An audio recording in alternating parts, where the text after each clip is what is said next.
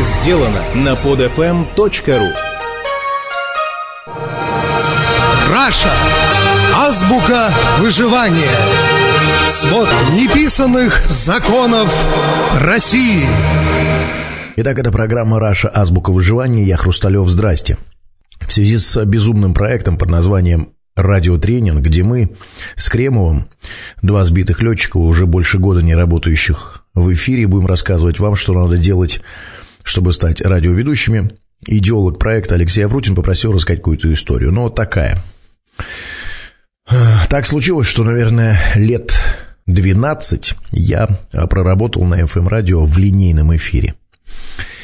Линейный эфир – это когда ведущий этакой вставленной прокладкой между песнями и рекламой объявляет погоду, время, плоско шутит, говорит банальности и делает много других полезных вещей. Количество выходов в эфир и время самого выхода обычно для линейного ведущего строго регламентировано. В этих условиях тщеславным людям, каковыми обычно и являются радиоведущие, очень сложно не то что прославиться, но даже элементарно привлечь к себе внимание слушателя. Как правило, основная масса неамбициозных арджеев довольствуется той маленькой косточкой популярности, которую дает им профессия радиоведущего. Совсем другое дело – это ведущие с амбициями. Эту категорию ведущих совершенно не устраивает роль винтиков эфира и простой радиообслуги – эти ведущие обычно ориентированы на карьерный рост. В эфире они хотят быть яркими, эпатажными и в каждом эфирном выходе тянуть одеяло на себя. Ведущие этого склада обычно сталкиваются с довольно сложной задачей.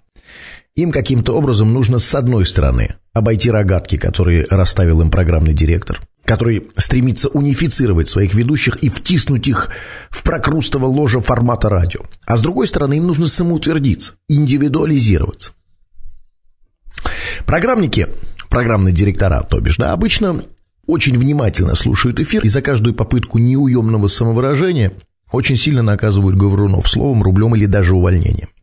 К числу этих выскочек, то есть людей с амбициями, безусловно, относился и я.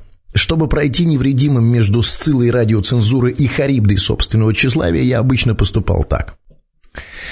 Где-то с 2001 по 2007 год я работал на Радио Рекорд. Кабинет программного директора Радио Рекорд находился рядом в соседней комнате буквально. Программный директор Рекорда, он же, кстати сказать, и генеральный продюсер, и хозяин станции в одном лице. Эм, больше того, на тот момент мы с ним были в приятельских отношениях, но не думаю, что я давал повод заподозрить меня в том, что я лизал программному директору э, одно известное место. Так вот, на тот момент, когда я работал на рекорде в линейном эфире, кабинет находился рядом со студией освещательной. Я обычно, зайдя в свой кабинет, первое, что делал программный директор, это, естественно, включал приемник, который, само собой, был настроен на волну радиорекорд. Иногда, конечно, он это делать забывал, но обычно включал. И поэтому, чтобы решиться мне на крамолу в эфире, нужно было быть уверенным в том, что Карабас-Барабас, то бишь программный директор, не слушает радио. Ориентироваться приходилось по ситуации.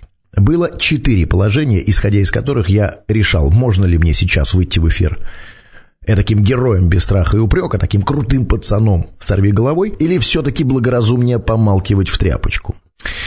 Значит, четыре положения. Первое. Программника нет на радио. Но это, естественно, означало, что он может слушать приемник где угодно в другом месте, например, в машине.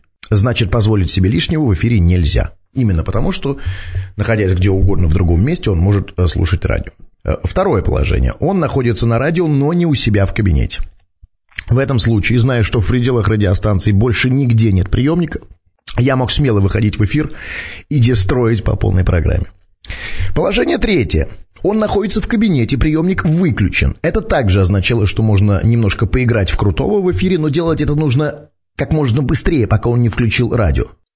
И, наконец, четвертое положение. Он, программный директор, находится в кабинете, приемник включен. В этом случае, будь я буддистом-фаталистом, я бы, конечно, должен был покориться судьбе и, пойдя на очередной компромисс с собой, выходить в эфир таким правильным поймальчиком.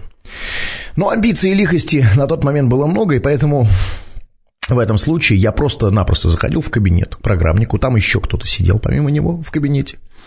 И улучшив момент, пока меня никто не видит, так тихой сапой незаметно вырубал приемник или делал его тише. тут же в этот момент э, несясь в эфир с очередным крамольным месседжем на устах. В итоге Удачная шутка или откровенная тупость ведущего, а также мат, разжигание социальной ненависти, межнациональной розни или призывы к свержению существующего строя в эфире – все это только результат места расположения программного директора относительно своего радиоприемника. Это была программа «Раша. Азбука выживания». Хрусталев, пока. Скачать другие выпуски этой программы и оставить комментарии вы можете на podfm.ru.